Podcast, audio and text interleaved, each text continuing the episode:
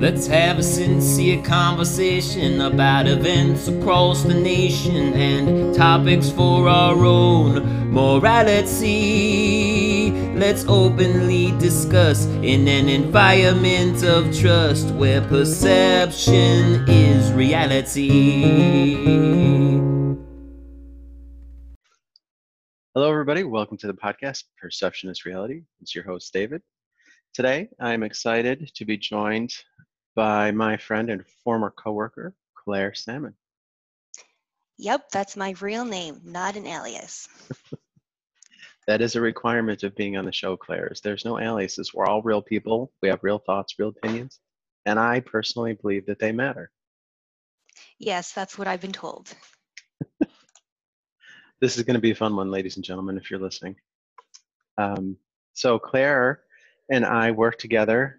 Uh, you're probably noticing a theme that I've been uh, enlisting my friends and former coworkers or current coworkers because they're the only people uh, that have volunteered. I've had one stranger so far, which was great, and I'm hoping to get a couple more. I've been reaching out to some authors of articles. We'll see. And if you're listening and you're a stranger, contact me. Let's be on the show. You have a voice. Let's hear it. So Claire, um, just for the record, uh, Claire worked with me for a number of years, and then we basically swapped Claire for her husband, Andrew. so yes, now I work. So now I work with Andrew, uh, which is kind of funny. But that's a story for another day. Maybe, maybe the listeners don't deserve that right now.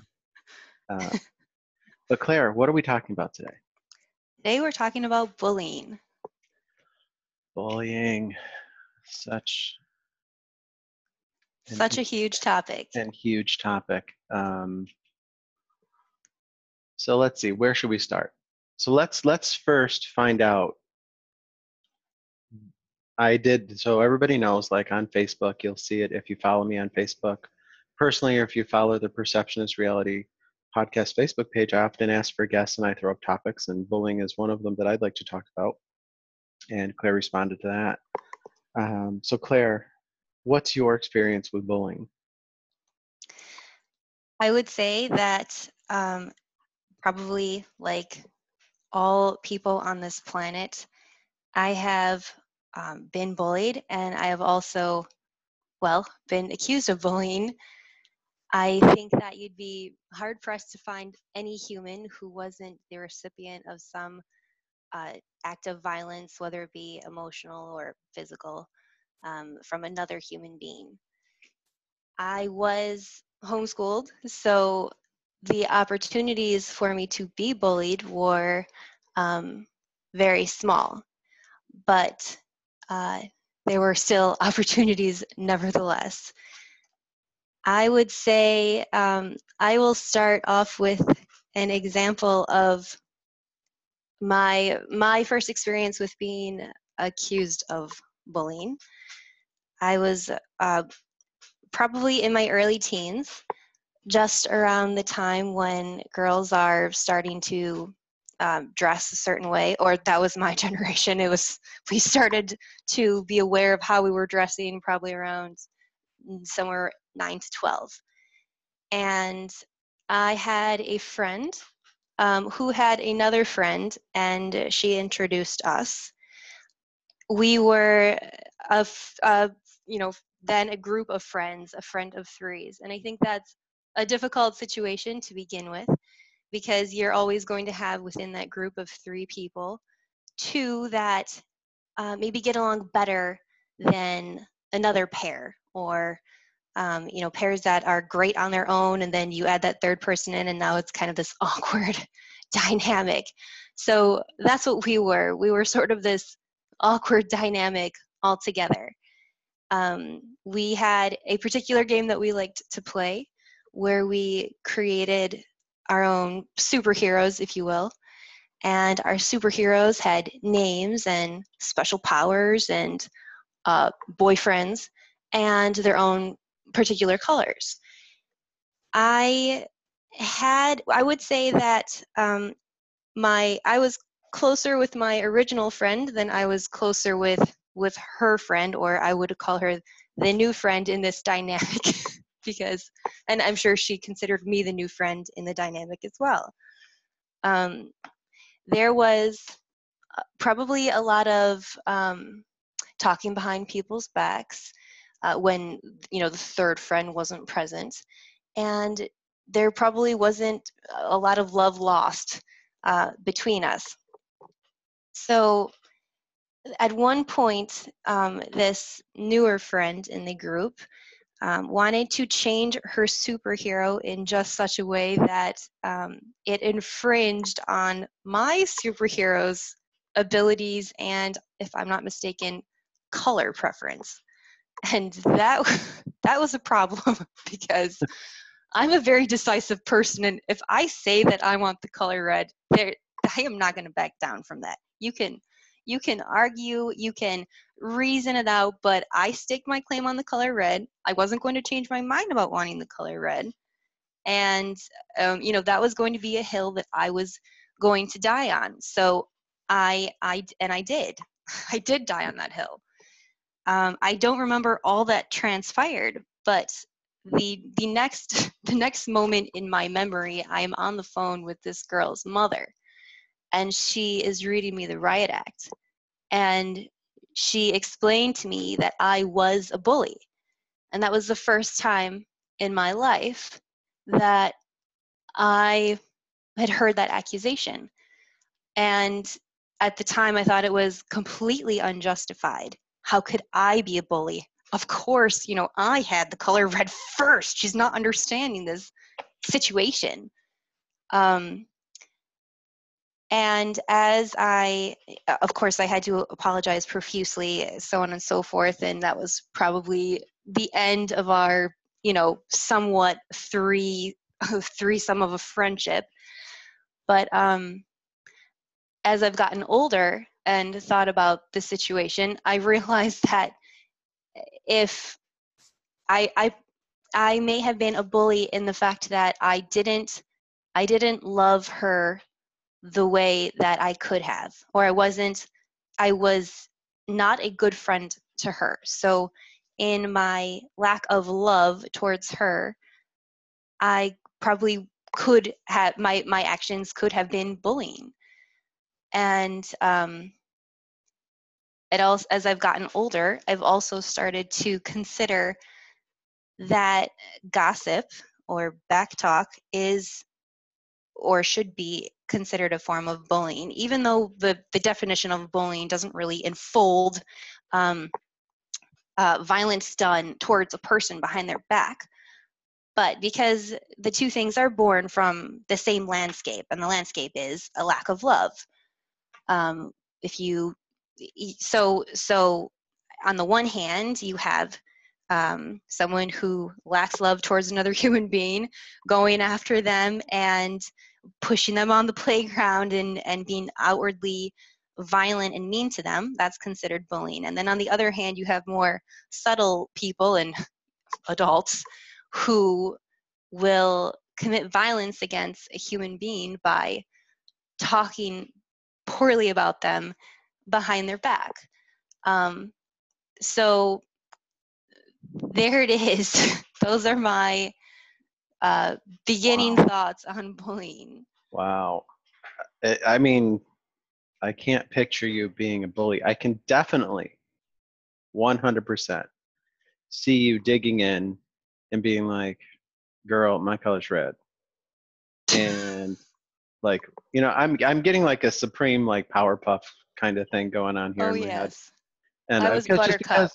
I, I was just, I was going to actually call you Buttercup. But yes, uh, I'm Buttercup.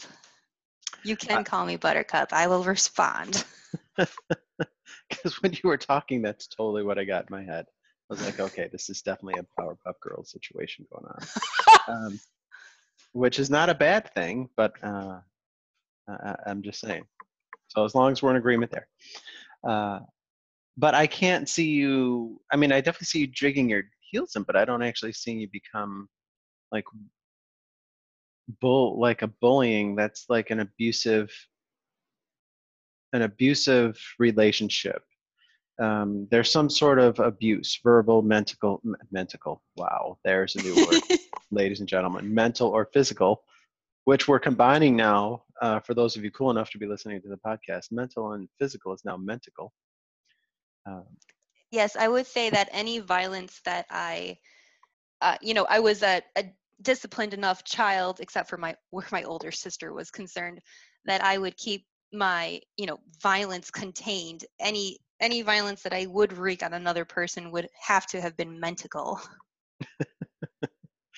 um, like, did you did you actually say or do anything in your memories? Because memories are formed, and this is one of the things that I like to discuss, which is why we're talking about perception is reality. So I can get into some of the articles on memory, but did you, do you remember saying or do anything? Like, did you call her like a, a, a, a bitch? Did you, I mean, like, I can't imagine young Claire, like, even knowing what a swear word was, but um, well, unless you're I, talking to yourself. I didn't, I didn't know what most swear words were, and that was actually it.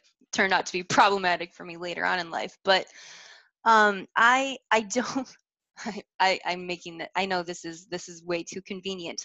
I don't actually remember saying anything um, specifically cruel, and I'm sure that this is a a point at which, you know, cue the internet, and all these skeletons will come out of the closet, and all these people will jump out with their vigilante justice and do me in with all the mean things that I've said in my life that they remember that I, I don't.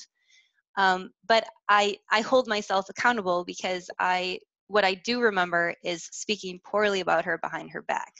Uh, okay. And so, so in that sense, I, I believe that I probably was guilty of the things that she accused me of. Okay. So now, thank you for clarifying. I now understand a little bit more, and, and I completely, okay, now I understand. Um, It's interesting that how that was a long time ago. Um, yes. And it still carries with you today. Now, I was, I will admit that um, I have bullied people, um, or what would be considered as bullying, uh, for sure, because I was ruthlessly bullied as a child. Um, And looking back at that now, as grown up David's looking back at younger David, and I'm like, well, you were kind of an ass. I mean, you know, and that was because I I I I was a jerk to other people, because I didn't, one, I didn't know I was being a jerk. I was just lashing out because I was angry at how I was being treated. So if anybody that's listening that I bullied, I'm sorry. I didn't know what I was doing. I was lashing out because I was in pain and feeling bad. I'm not trying to excuse anything that I've done, because, um, you know, I, I'm sure that it was, well, I know for a fact it was probably just all verbal, and mostly just a a bark, like a dog barking, um, with no real consequence, but, you know, words hurt. And I'm sure that I've hurt some people's feelings. The other thing I will say, personally speaking, is that because I have resting bitch face, and I have yes you do and I have resting bitch tone, uh, which people don't understand. It's a thing. Like, I have one facial expression and one tone of voice, pretty much. Uh, sometimes the things I say and the way I say them can be interpreted, because the perception is you're using this tone, you've got this facial expression on, you know, and I'm incredibly dry and sarcastic and cynical, that these things all wrap up into a perfect storm of me saying and hurting people's feelings when I really don't mean to.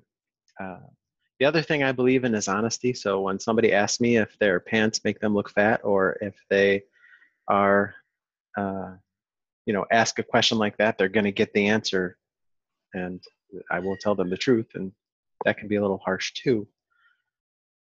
But if you're asking me that question, I don't feel like that's a bullying situation. You've asked me, I'm giving you an honest answer. So I feel like if that's a trap you're setting, then I'm, I'm, I will gladly walk into it, I guess. I don't know. Or it's going to thing. I don't know. I forgot where I was going with that. But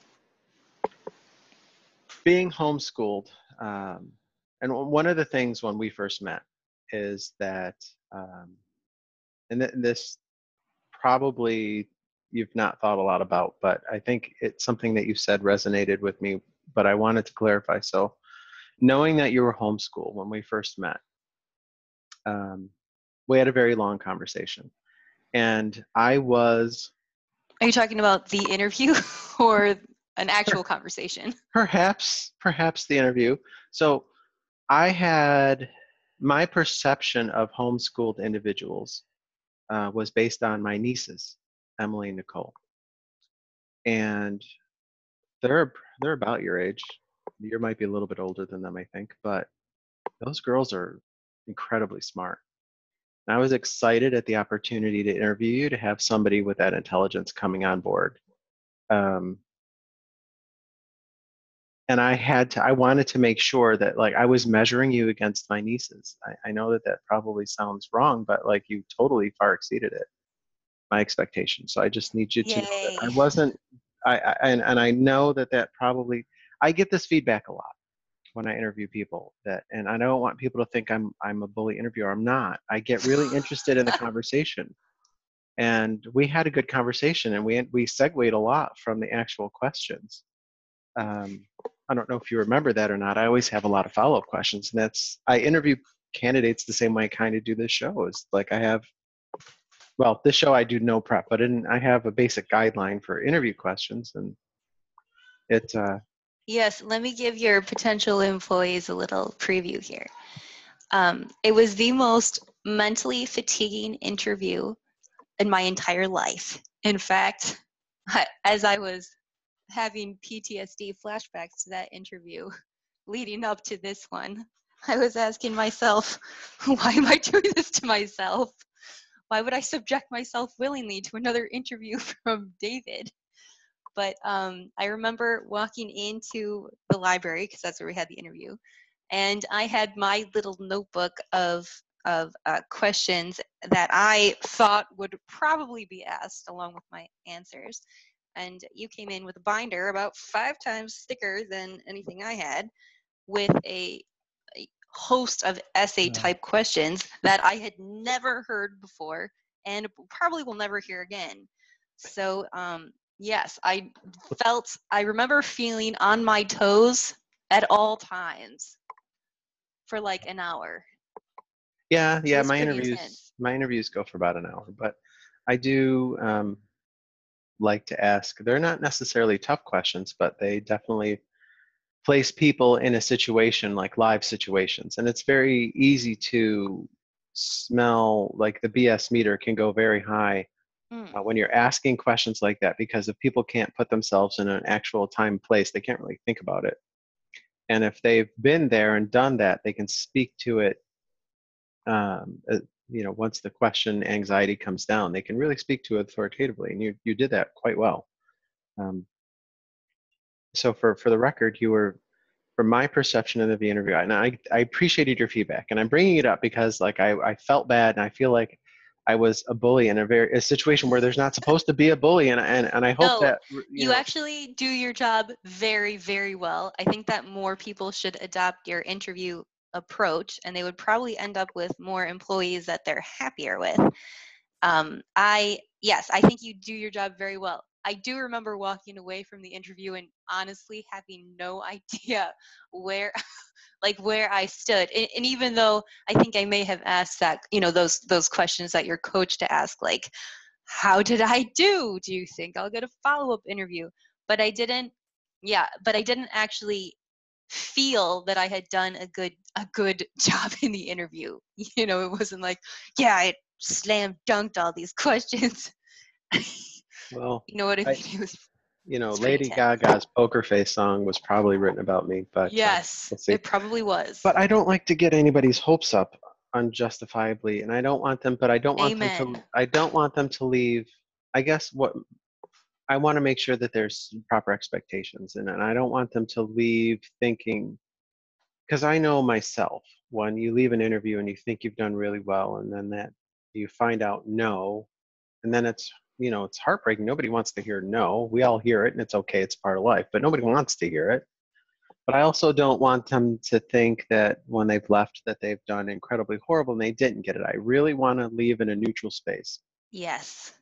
That's my goal, was just ultimate neutrality. So hopefully I David, achieve that. You hit all your goals. But I guess I wanted to bring that up because I know it was, because uh, you've mentioned it more than once. So I figured I would publicly apologize if I needed to, if that was very hard on you. I didn't mean it to. No, it was good. Okay.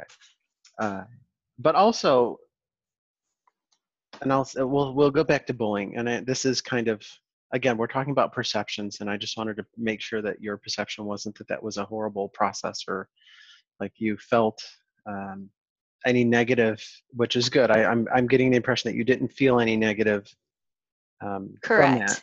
So it was, it was brilliant and it was eye opening. Um, well, thank you. Um, I appreciate that. And I totally just forgot what I was going to say, but that's all right. So I did want to just cover that because, oh, I know what I was going to say. Thank you for giving me that moment of clarity there. But I like to go through that process because I personally, when somebody's on my team, I invest a lot of time and energy in, in that person, as an individual and as part of the team, and then as part of the bigger organization. It's important to me that, it was important to me because adding you in and getting to learn your personality, uh, that you succeed. And I'm just focusing on you, but I feel like the same thing when Andrew started, like focusing on him, his, he's got an individual personality that's separate from yours, but I needed him to succeed when he started.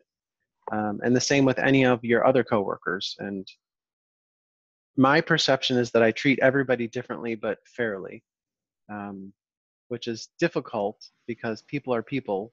Nobody's the same, but everybody still needs to be fair and equitable.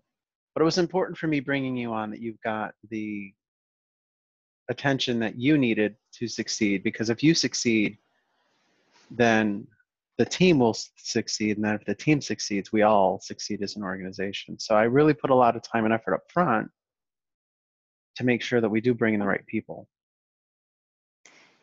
Yes, I, I can say, having worked underneath you, that I always felt, um, I always felt that you had uh, fair and, and just rulings, and that you always had um, my best interests at heart, and you know, at heart. So I, I thought maybe, uh, you know, my, my time underneath you wasn't as long as I would have wanted it to be, but um, uh, it's, it's cool that I can had had left the position, never finding any circumstance that I can complain about as, as being unfair. And, and uh, anybody who works underneath a manager can probably knows that instances abound where you can complain about upper management.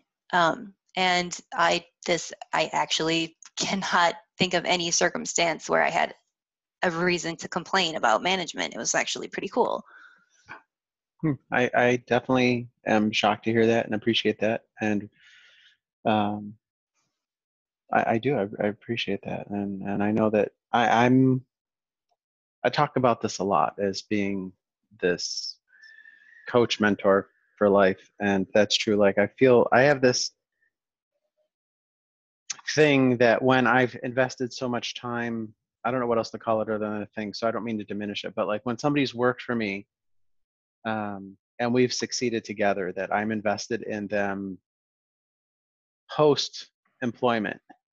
So I'm still involved in a lot of my previously previously um, with my previous coworkers, whether they're peers or employees or uh, managers. Um,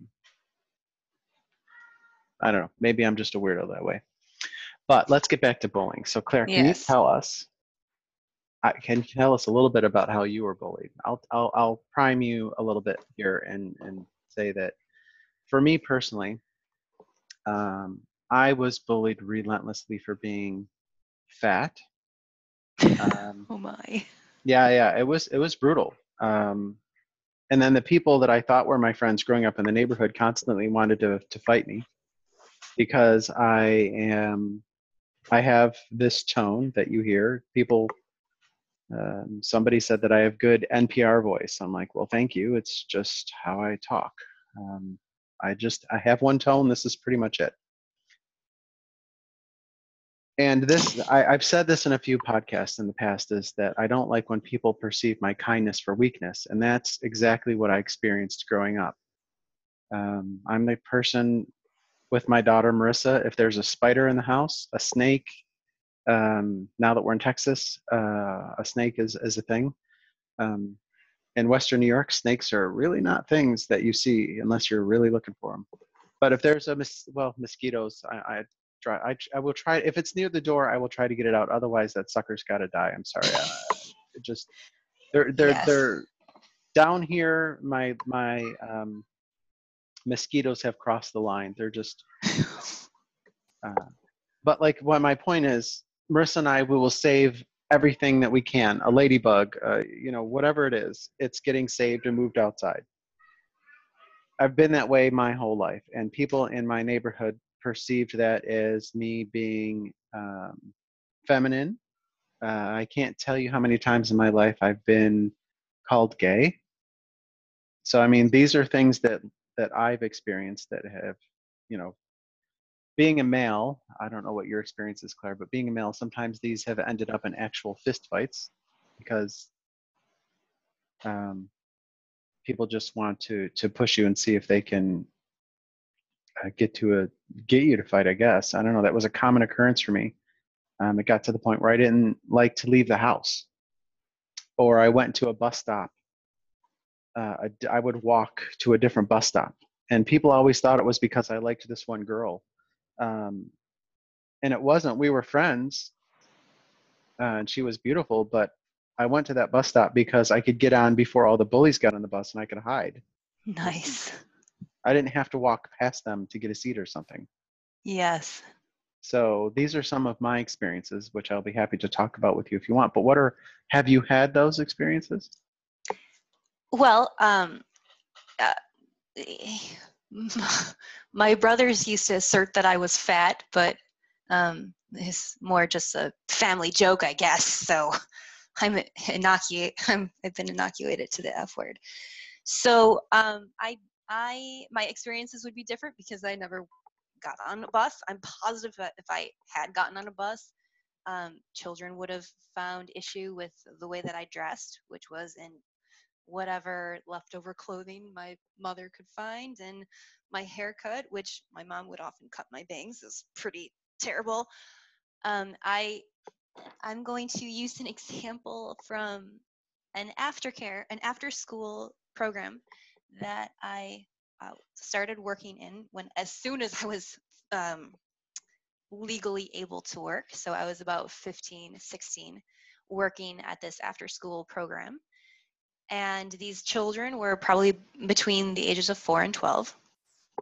And the school was, it was a private school that either was in the city or bordered on the city. So there were many um, children that would have gone to a city school that were probably seeking refuge in this private school environment. So my job as this little fifteen, sixteen-year-old was to make sure that these children survived the aftercare experience. They stayed safe, that they didn't hurt each other and didn't get hurt by some outsider. I would usually play with the kids to pass the time, so I was very engaged in all of their games. And there was this one child in particular who had some pretty... Um, pretty bad behavioral issues. There's one in every bunch, at least. He would bounce balls against people's faces and try to leave the premise. Um, you know, he was kind of a diva. And um, he, there, there probably wasn't a single day that passed where I didn't use his name and the word no in the same sentence. So uh, at some point he decided that I was, I was picking on him, and the reason being was that I was racist. He alerted his parents to the fact that I was racist, and the allegations made their way up the chain to the school principal. Eventually, I had to sit down with the program head and give an account of all of my actions, which was pretty mortifying as a what, sixteen year old. So uh, my mom picked me up from work that day, and I didn't have my own car yet. I was pretty discouraged. I wanted to quit, but my mom encouraged me not to. Um, she told me what I should do instead is get out a list, uh, write down all the things that I wanted the child to apologize for. Um, that wasn't hard. I quickly filled up a list, and she told me then to keep the list in my pocket. And going forward, I would not play with that child. I would ignore him, or in my mom's words, ice him out. And sounds mean, I know, my mom is ruthless. So she told me I would keep the paper in my pocket, and at whatever time he wanted to play with me, I would take the paper out and I would read to him the things that I needed an apology for. And I said, Mom, that will never work. He doesn't like me. He doesn't want to play with me. And she said, just give it a try and see. And so I did. So for the next couple of days, it was business as usual. I was playing with the little four-year-olds, and he would play with the older kids. And as time went on, he started to kind of uh, try to insert himself delicately into the games that I was playing. And I would quietly steer the game in a new direction that would exclude him. Or if I lost control of the game, I would take myself out of it, let them continue playing. Um, this went on until he, you know, tried harder and harder to insert himself in what I was doing. Then I took out my piece of paper and I said, if you'd like to play with me, you need to apologize for these particular things. And as I started reading them off, of course, it was, you crazy, and him getting angry and storming off. So then we went back to not talking, him playing with his friends, me playing with my little little friends. And but as time went on, he he I would be having so much fun that he couldn't ignore how much fun I was having with playing princess and tea party with these little four-year-olds. And he would quietly start to insert himself again into my games. So eventually I worked down his resolve this way, and I did get an apology to everything on my list, a sincere, heartfelt apology. And uh, we, you know, I left the job eventually, but we were on good terms. Um, I thought it was, it was very, it was very interesting that my mom, who never met the child, knew that in his heart of hearts, what he wanted was attention. And he, he was getting attention by shooting basketballs in people's faces and trying desperately to leave the property. Um, so even though, you know, I perceived him to hate me, what all, what he wanted from me was my attention. Mm-hmm. I was, was, oh, the perversity of mankind. Well, I think that from being an adult and looking into a lot of these things, isn't that what bullies want in general is, mm-hmm. is um, attention. That's the only way they can get it. Yes. Um, why do you think he pulled out the race card? Well, I, I know, I know that it's, I would have been an extremely easy target. Um, obviously I'm this, I'm this white chick. So what else, what else could he hold over me that I, I can't, but you, you can't, you can't even really negate that. Um, I'm, I'm picking on him. I'm telling him no all the time. So naturally I must be racist because he's not doing anything wrong. Well, did he sincerely believe that, or did he, I guess what, I, this is what I'm really asking is, do you think that he really believed that you were racist? Um, or was that his most, uh, I was, uh, his sharpest weapon against you? Um, so he's, he's, um, he's a fairly clever boy, so it would be hard for me to say. I would, I would say he's, he would be capable of realizing what what a sharp weapon he held. Um, but he he would, and he was also, he he did tell lies. So he would also be capable in his deception of deceiving himself into thinking that I, I was actually racist. Well, could it be that she's racist? Um, you know, I, she's always, she's always saying no to me. She's always punishing me. The other kids aren't getting punished. The other kids aren't shooting basketballs in other people's faces, but that's neither here nor there. In his mind, everything he's done is, is fine, justifiable.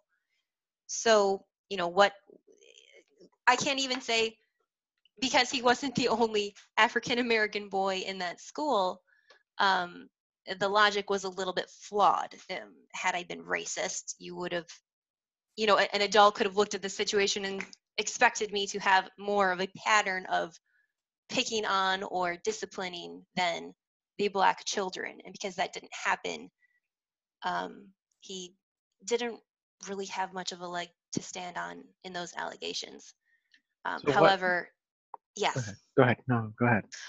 Well, his his parents wouldn't see it that way. You know, what parent is, their child comes home and says that they have a racist teacher? What are, you know, they're going to get upset. They're not going to say, well, are there other black children getting picked on? You know, they're going to rally around their darling, who they don't see for hours and hours on end because they're in school all day and then in aftercare. Anyways, right. What were you going to well, say? Uh, well, no, that's a fair assessment, is that any good parent should really, you know, believe their child, because we teach them to talk to us about this stuff. So I understand that. Um, how I, what I wanted to know was how, like your, you were, as a sixteen-year-old, you were in front of the head of the program and the parents at the same time being questioned? I was actually just the head of the program. Okay. And?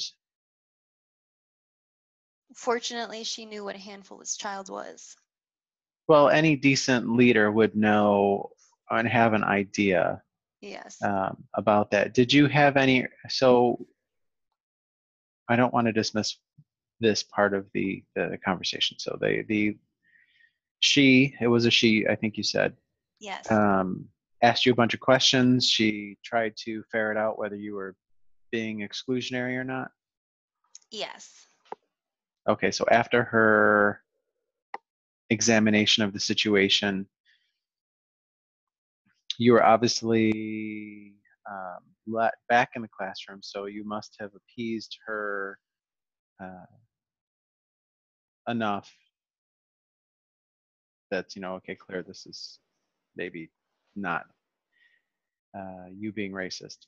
So you were allowed back in the classroom, and then it was uh, addressed separately with the parents?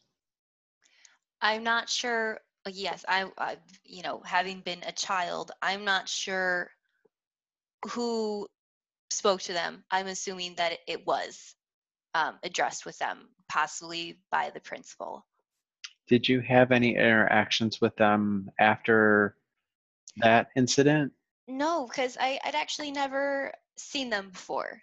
Um, okay. I'd, I'd only ever seen them on the day when they popped their heads into the gymnasium and he pointed at me and they nodded and then they stormed off to, you know, talk to the head, the coordinator.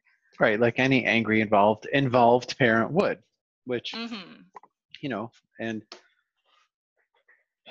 a lot of kids nowadays, and uh, I don't care what uh, background the child has, a lot of parents aren't involved uh, because they can't be involved, not because they don't want to be involved, but they can't because they can't be. Now, that's not to say that there's not parents that aren't involved because they don't want to be involved. Those people exist too. So these were involved parents, uh, which we commend um, for caring enough to, to go in and, and deal with the situation.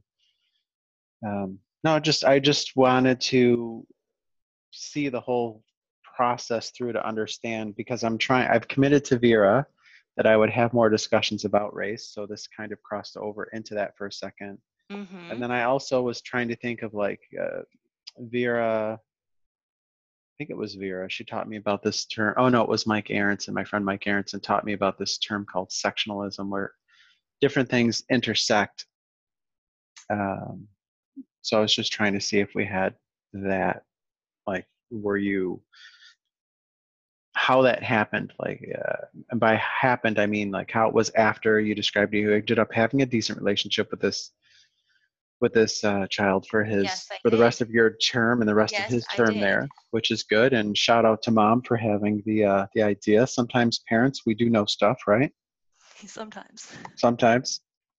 Sometimes our advice is meant, comes from a good spot, but it's not exactly um, apropos to the moment, shall we say. But uh, in this case, um, mama, know, mama knew best.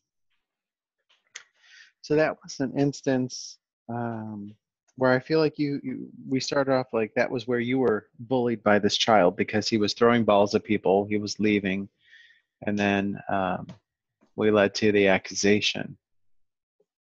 Being homeschooled, like you said, it's, it's, I'm, I'm going to use a word, but I don't know how, what other word to use. So I don't mean it in any negative con connotation.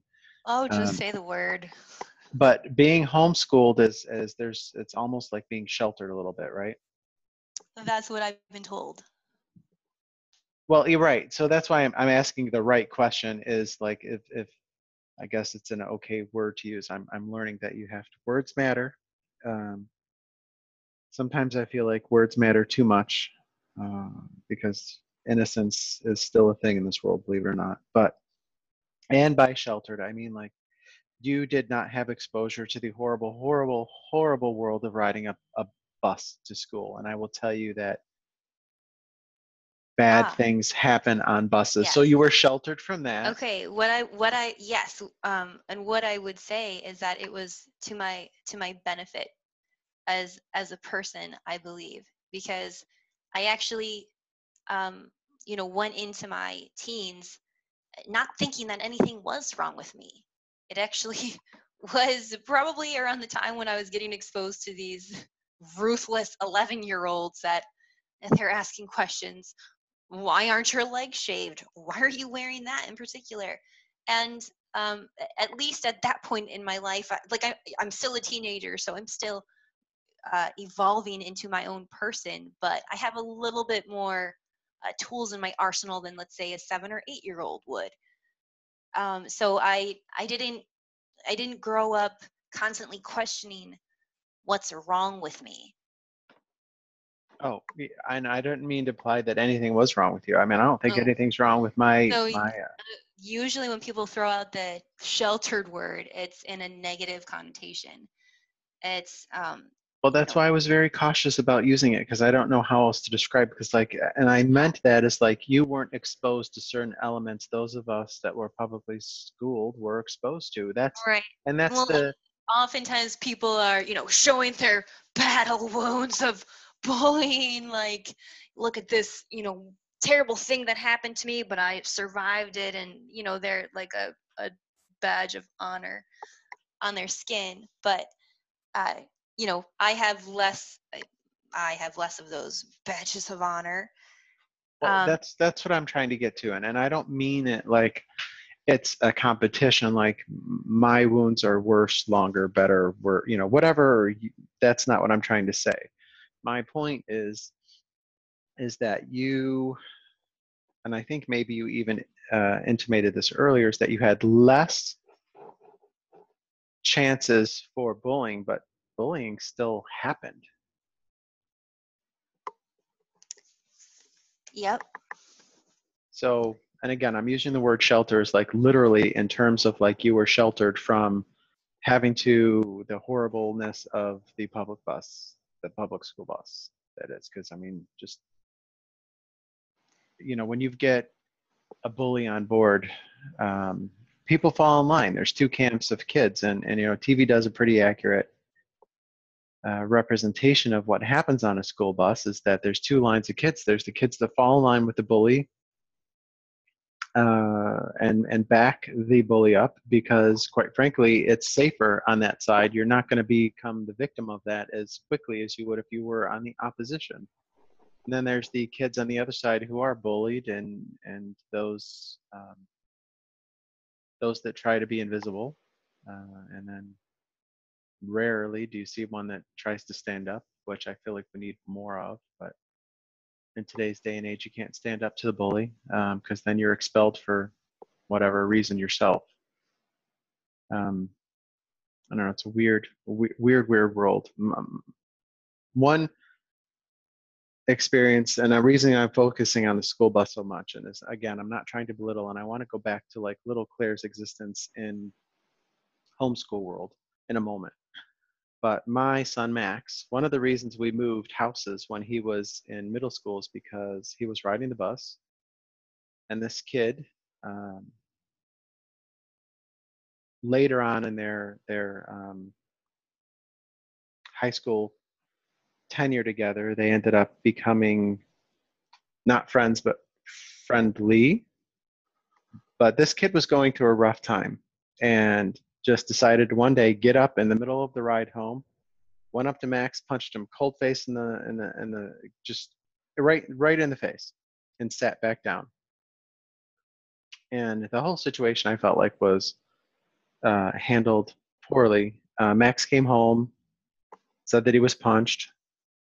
Um, you know, Sherry went into mama bear mode, uh, which is a scary thing to see. Um, She's little but mighty. So she called up the vice principal. Uh, um, and quite frankly, in, in, when Sherry's uh, mama bear mode doesn't work, you know, that works like ninety-nine percent of the time. Uh, but I can go from zero to a thousand miles per hour very quickly. Didn't necessarily need to get there this time. Uh, but we ended up in front of the, the high school vice principal in charge and said there was nothing wrong. This kid got up and the bus moved and he fell into to, to Max. Mm. And some of the testimony from the other kids in the school on that bus mirrored that. Well, this kid was threatening all of them. We, it turned out that this kid was threatening all of them, that he was going to beat the hell out of them if they said what really happened. So Sherry, because she's smarter than I and much more fierce, um, was like, where's the tape? And the nice. Vice principal was like, what? Does, and she was like, does this school bus or not have a video recording uh, device on it? And this was just when they were starting to come out. So that was actually a, a, a crapshoot, a long shot, so to speak.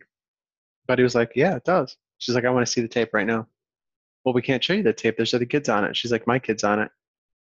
Want to see the tape.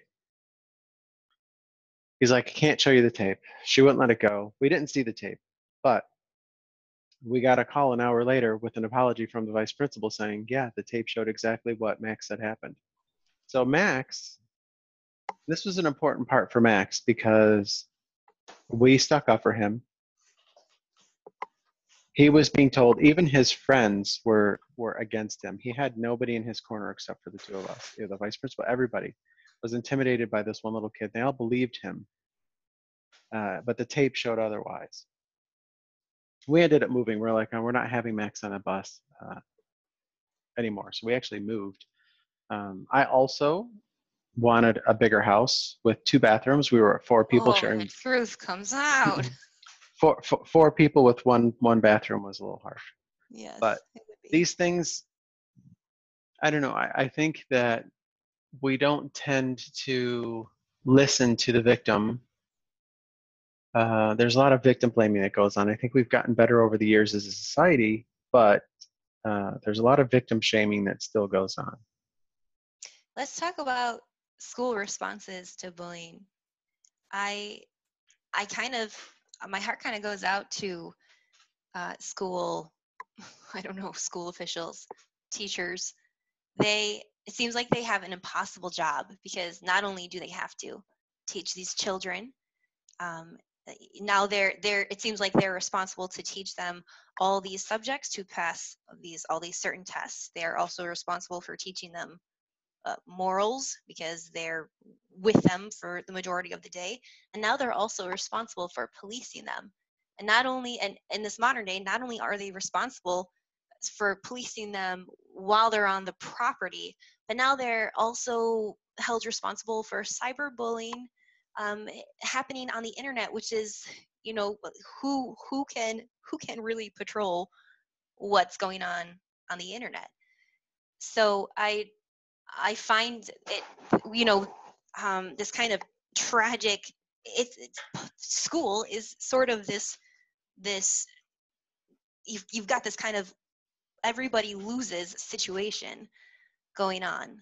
Um, what, what, what you really need now is like a warden. These, these children, they're, they're like inmates, and you almost need to now have some sort of law enforcement hired, um, as a part of these schools to police the, the goings on, uh, you know, eternally. And then you need some kind of judge and jury situation set up so that you can assess what's, what's taken place. And all of these things detract from why they're there, um, to, to learn topics like Absolutely. science and history. Absolutely. Uh, it, it's a thankless, never ending job. I, and, and personally, this is my perception. I feel like that parents need to take a bigger role uh, in their own children.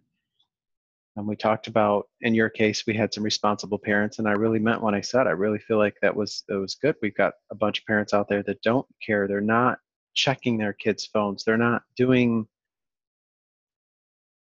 they're, they're afraid to be a parent, and they want to just be friends. Uh, you know, I can't take away so-and-so's phone. She'll, she or he will be mad at me for months. Well, who gives a crap? If I only saw my child for um, for four-ish, five-ish hours in the evening, I would be the same way. I would want those hours to be full, you know, peace-filled. I would want us all to be on good terms and loving, hugging, and kissing each other. And I would do mm-hmm. anything to make that happen. I I wouldn't want to be spend those four hours being the disciplinarian, uh, which is my job as the person who created these these humans. I believe that it is fully my job. I share it with Andrew. Um, but if if these kids, you know, turn out like crap, that's going to be on me. So that's part of the reason why I'm going to be choosing to homeschool my children, because Um, if it's my responsibility for them turning out like crap, then I need to make sure I do everything within my power to shape them into responsible adults. Um, that's neither here nor there, but um, well, it, it is. I mean, you're going to uh, like I, I know, because I witnessed this discussion a little bit from the sidelines when you and Andrew were talking about this, and staying home, I, I don't want to, that's a, that's a whole nother discussion I'd love to talk to somebody about. Maybe you, maybe somebody else if they're listening, but staying home is an incredibly hard decision. I talked about this the other day um, with uh, Jillian. She's a certified divorce financial analyst. And I told her a story about Sherry and I when we first um, got married and we started talking about having a family. Is that whoever, we both agreed that staying home was important. Like the kids needed somebody home all the time. So whoever hey, made the most money was going to have to be the one to work. Whether it was her or me, didn't really matter to us. We just wanted somebody home. Um, but that's a difficult decision, because that's a total life adjustment that I don't think people realize the sacrifice that that is. I mean, I respect that immensely from you and from any other man, woman, or gender X. I'm sorry, I don't mean to be exclusionary, but if you decide to stay home with your child, that's a huge sacrifice. It's it's time, which I believe, and I'm putting that one first because that's your most valuable thing that you possess is time. Um, it's the only thing that you that just can't be replaced. Money can be replaced, things can be replaced, people can't be replaced, but time, that's your most valuable asset. Be careful how you spend it. I, you, you may have heard me say that in one of my fortune cookie wisdom manager meetings, but um, I respect that. It's a, it's a tough choice. And the reasons you're doing it are good. You want to turn out awesome little human beings. I have no doubt that you and Andrew will have that. So I had a point. It was bigger than just me being like a Claire cheerleader for making that decision.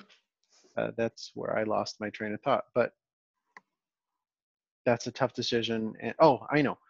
I feel, and this is my perception, is that I would like to be part of a society where m- more people can stay home with their children. And I don't want to get into gender politics. I am not saying it has to be a woman. I want to go on the record by saying it can be the father can stay home. And you know what? There's absolutely nothing wrong with that. And if you think that there is, not you, Claire, but the bigger you listening, then you need to look in the mirror and check yourself why that's a problem. But I'm going to stir the pot a little bit here. Stir it up. Okay. So going back to the impossible situation that schools find them in, themselves in, and policing these lovely little darlings. Um, I was, I was, th- I have this kind of, um, I have this idea that probably all of your listeners are going to hate. Um, but I just want I just want to throw it out there. Throw that spaghetti in the wall. Yeah. So right now, we, uh, the the government provides uh, free public schooling. Well, it's, it's not free. We pay property taxes, and they're in New York State, quite large property taxes. And then we get this kind of one size fits all, um, and we stuff all of our little darlings into this one-size-fits-all scenario, or if you are blessed with plenty of money, you can send your little darling to a private school. Um, so, uh, how to, how would you get school to be more of, you had to sell your home and leave a school district in order to resolve the issue with Max.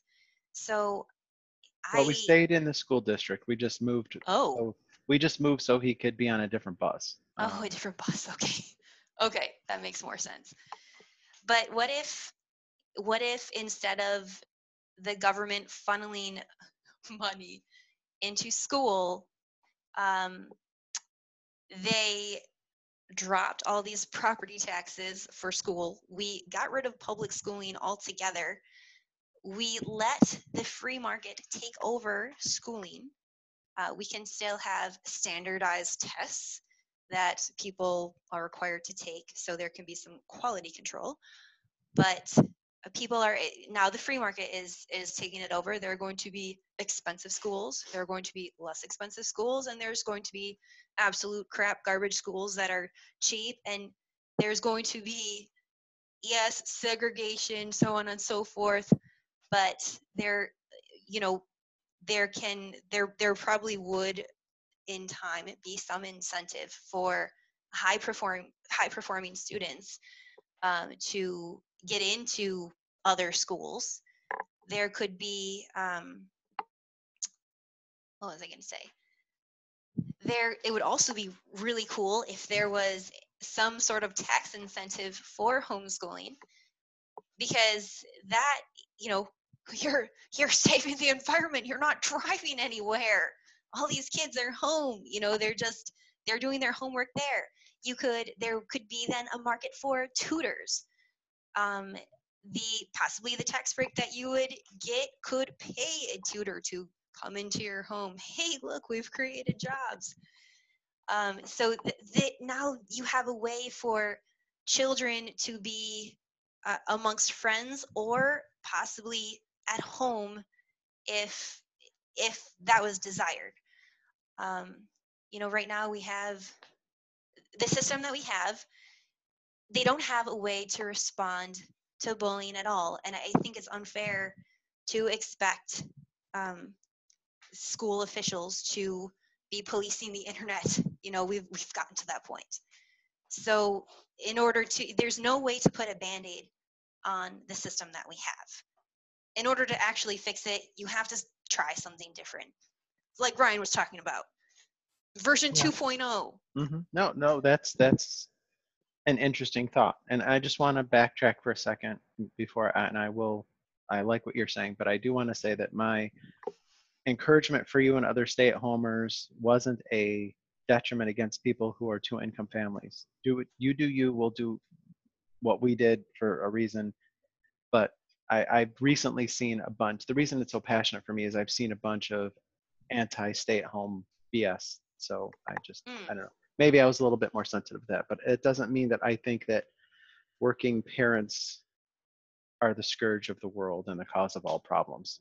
What my point was is that kids just want love and attention. Maybe it'll be a better place if we actually had time to give that to them, and if we had the opportunities like our great-grandparents or our grandparents did, depending on how old the listener is, like of being able to afford college and stay at home and everything with one income. That was a good time.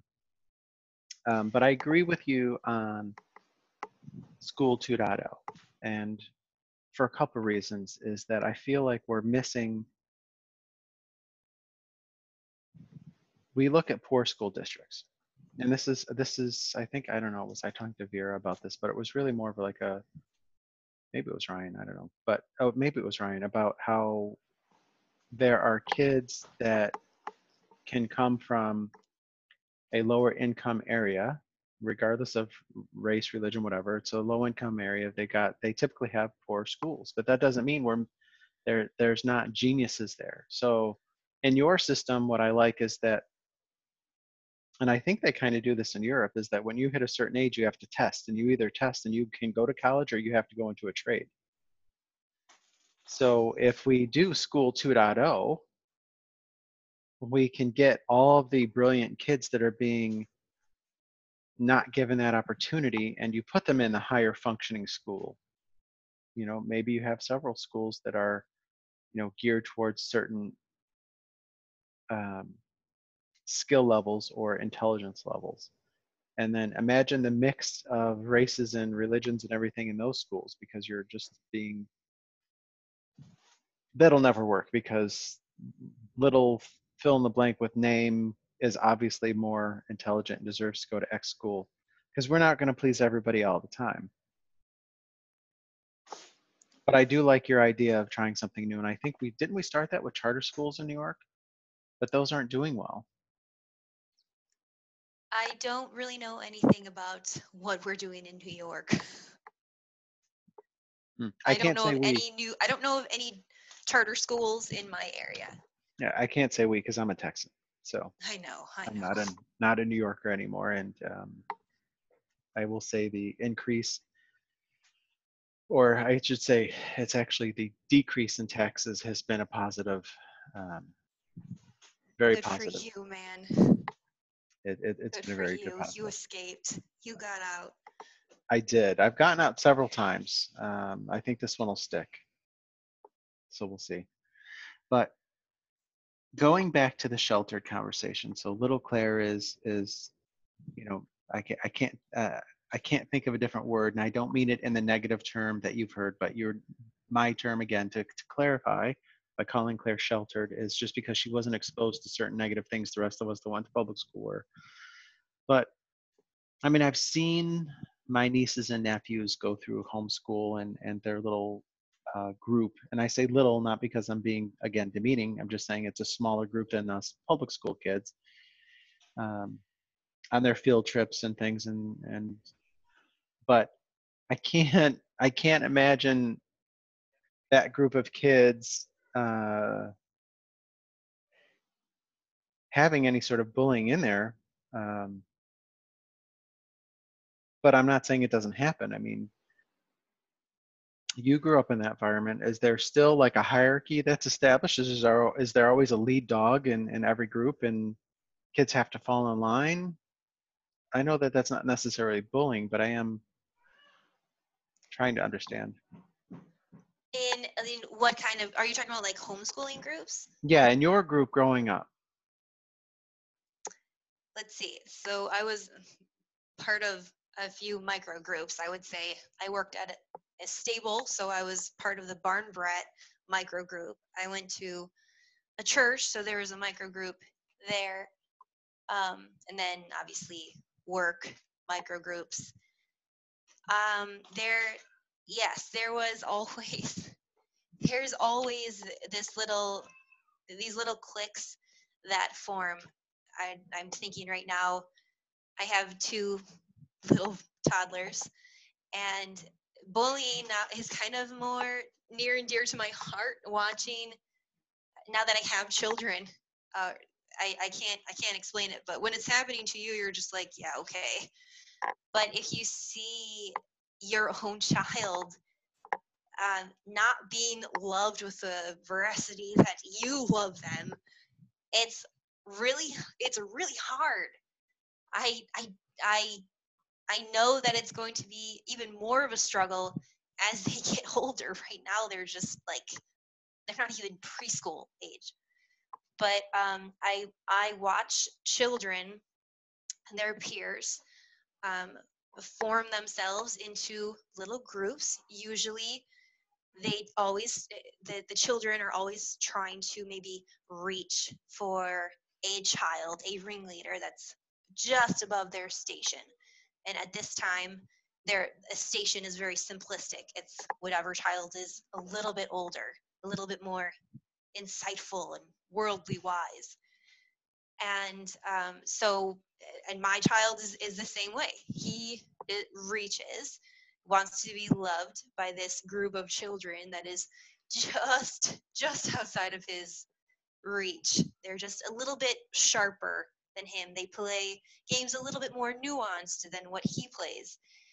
And um, there are times when he's able to bust into that group when there's a certain dynamic and he's able to play and, and he loves it. And then I see other times where they don't want to play with him. You know, he's, he's the baby, and it breaks his heart because he's such a, um, he's such a people person. He, He really, he really values people and being around them. And I, for my personality, um, if people didn't want to play with me, I was just like, yeah, okay. But for this child of mine, you know, he, he really wants to be included. So this, this phenomenon of him not being included is heart-wrenching for him. And as a parent, you're, you can't, you can't ever force, you can't ever get another child to like your child. No amount of glaring at them is going to improve your child's station in their minds. So yeah, I, I would say it, to answer your question, that outside of school, there's plenty opportunities for children to, uh, arrange themselves in little social dynamics. That's uh, kind of what I thought. It just happens um, that we arrange ourselves. And then how, um, my next question would be is I could see how quickly that one would, could, could perceive that that turns into a bullying situation. Like these kids don't want to play with the baby. Um, and over and over, no, you know, that can be harsh, but it's not necessarily, I don't know if I would it's call it. It's not wrong. It, it's, it's, it's their prerogative not to it, play with him. It if is. I, and the, I probably wouldn't want to play with him either. And they're, they're not being abusive about it, but I can see how, you know, um, perceptions are an interesting thing. Uh, I could see how one person would look at that and, and perceive some bullying, like everybody needs to be inclusive. That's bullying. They're segregating that poor child. And other people might look at it like you in a more, uh, in a different light and say, well, you know, they're just a little bit older. They're doing things a little bit more complicated. And, um, you know, that's just something that he's going to have to learn to deal with. So it's, it's a good, that's a good perception issue. You're seeing it from one side. I could see how somebody might see it from something else. And the other thing I think I wanted to touch on today, which I think we covered, but we didn't actually state, is that these bullying events, especially when they happen at young ages, like we talked about, stick with us throughout the entirety of our lives. And I'm quite sure that my, using my own personal lens, that my instances that I can name specifically are much more detailed than the person who was the bully, who probably doesn't even know that I exist or even care or remember. But if we talked about it, I'm sure they'd be like, oh yeah, I remember that. Um, but I'm sure they're not thinking about it now. Uh, and I, it's not to say that I'm dwelling. I'm just, you know, we're talking about bullying. So a few issues came up and I was like, oh yeah, thinking about that. I can see how that's impacted my relationships and trust even today. Is that the same with you? I would, I have to admit that I don't, I don't think it's the same with me. I, I can't point to um, any instance of bu bullying that did anything but um, uh, enf enforce my own perception of myself as being pretty bomb diggity, if, if I may say so myself. But um, I, the, yes, because, you know, the, the level and the, the vitriol with which I was attacked is not, was not anything close to what you would have experienced. My primary shaping was done in a loving environment, you know, done by my mom with my siblings, who could be pains in the butt sometimes, but they never hated me. Um, the at at school, it's it's a lot to ask a, a little child to love someone just because. If there there are different types of children and different types of people, even as adults, there's people that you consider lovable and people who are much much harder to love. As an adult now, I, I do struggle with um, giving love to people that I've deemed are unlovable. It's, it's a constant, it's a constant struggle. And so to look at children, you know, nursery age children, and, and ask them, you know, just love them just because, you know, God is love. This is why you should love other people, because they're his creation. He created them in his image. So love them. That's a little, it, it's a tough pill for a child to swallow right away. Um, so, at, so then you see children being cruel to one another. You see adults being cruel to one another. Let's not forget about that. But children especially don't have these same tools in their arsenal. And again, I'm not a child psychologist. Maybe you can interview one of those, but from what I've observed, they're not capable, they don't have the self-control yet to uh, love people that they don't feel like they love. No, that, that's a good point. And I think there's a difference between what you're talking about and actual bullying. So what you're talking about, I think, are an instance by instance basis. And as growing up, if somebody would have just been like, look, dude, I don't want to deal with you, that's much different than literally going down a barrage of being um, fat with homophobic slurs and then actually having fists followed up. That's that, I think, different, different level. Oh, so I'm, I'm, t if I, I'm talking about it from the bully's perspective, they didn't love you. Am I, would you say that that's true? Oh no, that that's absolutely true. But I'm, I'm saying that if, if we separate it and just say like that, because there were plenty of people. I, I graduated with a ton of people. Um, like, I mean, a lot, several hundred. So, I mean, there was a lot of people that I would say were ambivalent. They didn't care that I existed. I didn't care they existed, they, we, but we coexisted. Then there's the people, the small subset of people that not only me, but other people. And you could see it like it went in other groups because uh, we were in such a large school. There was always somebody to bully and there was always a bully to do the bullying. Um, that I think it takes effort to be a bully. I think it takes much less effort to just be like, uh, dude, just no. Versus like going out of your way to be systemic about it. And then knowing that you've hit a nerve and then finding that nerve and then exposing it over and over. True, but it was probably, it gave them a sort of pleasure and it was probably quite therapeutic for them to be cruel to you.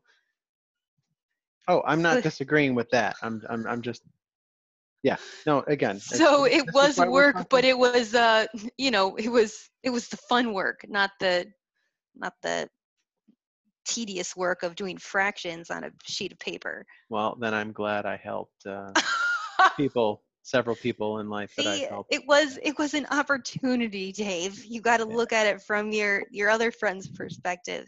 You know, it was an opportunity for you and them. Them to have fun and for you to, I don't know, did you ever lose, did you ever lose any weight? Oh, well, yeah. I mean, there you go. I I'm mean, just but kidding. That was not a result of that. It was just oh, okay. getting involved in sports and whatever. Um, but that's weight loss will be coming up. I'm going to be talking to my friend Al um, about his weight loss journey, and we'll discuss more weight loss type stuff and the perceptions we have of our own personal bodies, and then those of the that other people might have of us, and our perceptions of their perceptions, which is an important thing when you're talking about weight, in an upcoming episode. Nice. Uh, so that that's something for people to look forward to. But I, I we've gone on, and and several things have happened today. Uh, we've had several different mini conversations, which is different than I think normal, um, where I try to stick to a topic. But as always with you, and this is what happened in your interview, like you say things that just make me want to go down other roads because you're very thoughtful about it, and we have good conversations. So we covered a bunch of different topics. We try. I tried to stick to bullying. Maybe I did a good job. I, my perception is I didn't do that good of a job of sticking to bullying. But we talked about a lot of things that kind of roll up into a lot of current topics. Uh, so I appreciate your time talking with me today. I know it's busy for you, um, having two tiny children in your care, um, three yes, counting well, Andrew, your husband. But um, I, I kid, I kid. I, re- I just want to kid. Everybody should know that that I do love the Salmon family. Um, some of my favorite four people. Um, I should be careful because some of Andrew's coworkers might be listening. So I don't yes, they might be. So, but he doesn't work Let's for me. Let's cut this out right now while yeah, we're yeah. ahead. He he, they, he doesn't work for me, so it's fine. That's um, true. But thanks, Claire. I appreciate your time. I know that you have to. It was hard for you to cut out the hour and however long we went over, um, but I appreciate it, and thank Andrew for covering because I know that he's uh, working this weekend. Um, But I do appreciate it. I will. Thanks for doing this podcast. Well, thanks, Claire. Well, I'm sure that I will think of something, or you might think of something. You're like, oh, I want to talk about this next. You know where to reach me. Cool. All right. Thanks. Bye. Bye.